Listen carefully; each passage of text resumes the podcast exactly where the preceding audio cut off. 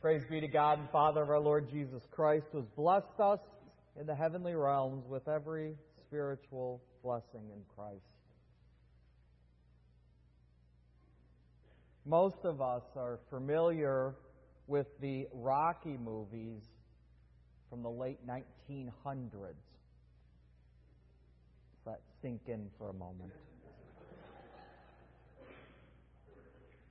Small time boxer named Rocky Balboa, who knows his worth, finds a trainer who also believes in him.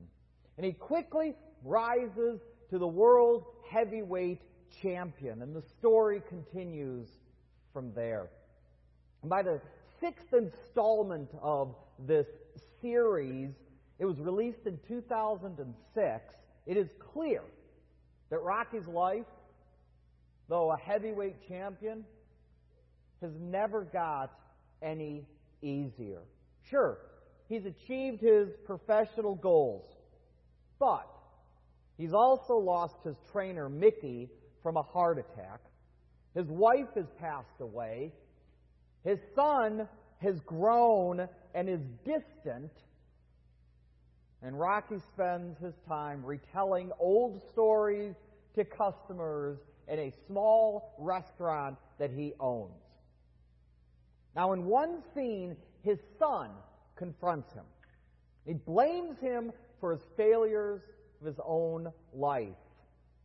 And even places the blame, at least par- partially, on his association with his family's last name, which, of course, is famous at this point.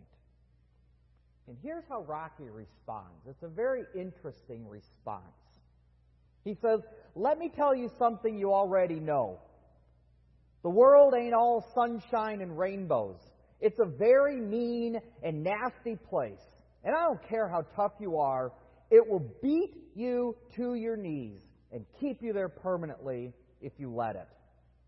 You, me, nobody is going to hit as hard as life. But it ain't about how hard you hit. It's about how hard you can get hit and keep moving forward. How much you can take and keep moving forward. That is how winning is done. Now, it's a, a pivotal point in the development of his son. You see, because he finally realizes that life isn't about what is easy, what is safe, even what is owed to him. Life is hard. It's difficult. But that hard, difficult life is a life worth living. And winning is achieved not by escaping these challenges, but by facing them and by living through them. It's a very powerful pep talk and a very powerful message. And even though the message is worldly, it comes close to Paul's message to the Roman church. Listen again to the passage that we read just a moment ago, for it reads similar to a pep talk to that congregation. Therefore, since we have been justified by faith, we have peace with God through our Lord Jesus Christ. Through him, we have also obtained access by faith into this grace in which we stand, and we rejoice in hope of the glory of God. Not only that, but we rejoice in our sufferings, knowing that suffering produces endurance, and endurance produces character, and character produces hope, and hope does not put us to shame because God's love has been poured into our hearts through the Holy Spirit who has been given to us. For while we were still weak, at the right time, Christ died for the ungodly. For one will scarcely die for a righteous person, though perhaps for a good person one would dare even to die. But God shows his love for us, in that while we were still sinners, Christ died for us. Since therefore we have now been justified by his blood, much more shall we be saved by him from the wrath of God. For if we were enemies, we are reconciled to God by the death of his Son. Much more now that we are reconciled, shall we be saved by his life. More than that, we also rejoice in God through our Lord Jesus Christ, through whom we have now received reconciliation. This is God's Word. It's Paul's message, and it's eerily similar to Rocky's. Life is hard. Life is dangerous, especially when we are associated with Jesus. But we are not to fold and surrender, but take the punches and rejoice in that suffering. We are to persevere because through that suffering, our character will be built. And through that character, we will come to better know the suffering Jesus endured on our behalf. And in faith, we will come to trust that His work has earned for us eternal life. See, this is Paul's pep talk, and it too is a powerful one. The only difference between these two authors, of course, is where we find our strength to keep moving forward. And this is the difference that makes all the difference. The world is not all sunshine and rainbows. Suffering exists all throughout the world. But we find it most acutely in our individual lives. And where Rocky draws his strength is from within himself. He says it's about how hard you can get hit and keep moving forward, how much you can take and keep moving forward. You see, for him, winning is finding within himself the strength to get up after life has beat him down. And that may sound good. May sound awesome on the big screen. But it is unattainable in real life. Now, sure, there are absolutely things that men and women can stand against. But there will always be always be that one event, that one loss. And you'll be unable to face it. And then what? Where does he turn for strength when that happens?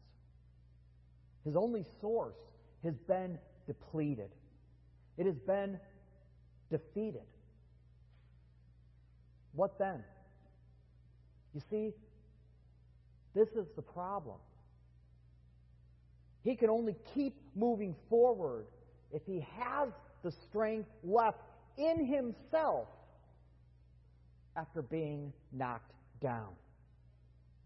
But we all know that life doesn't play fair. It will beat him down. It will beat us down with all the power that it has, not just all the power that we have. And so, just like Rocky, there will come a day. There will come a day when we will not have the strength to keep moving forward. And at that point, at that point, according to Rocky, we have failed ourselves. Paul knew all this.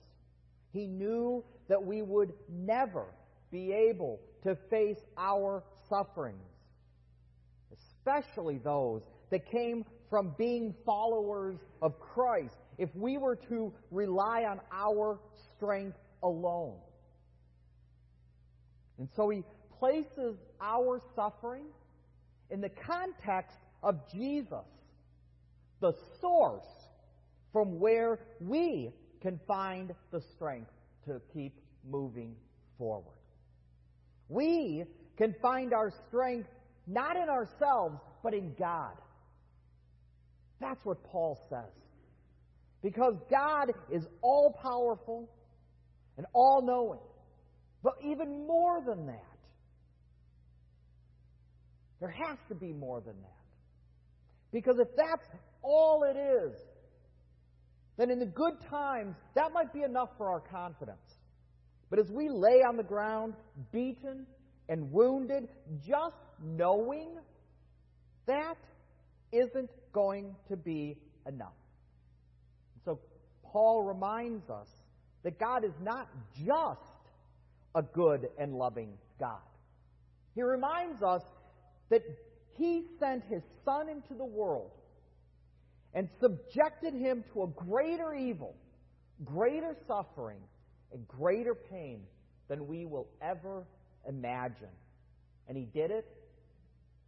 He did it for our benefit.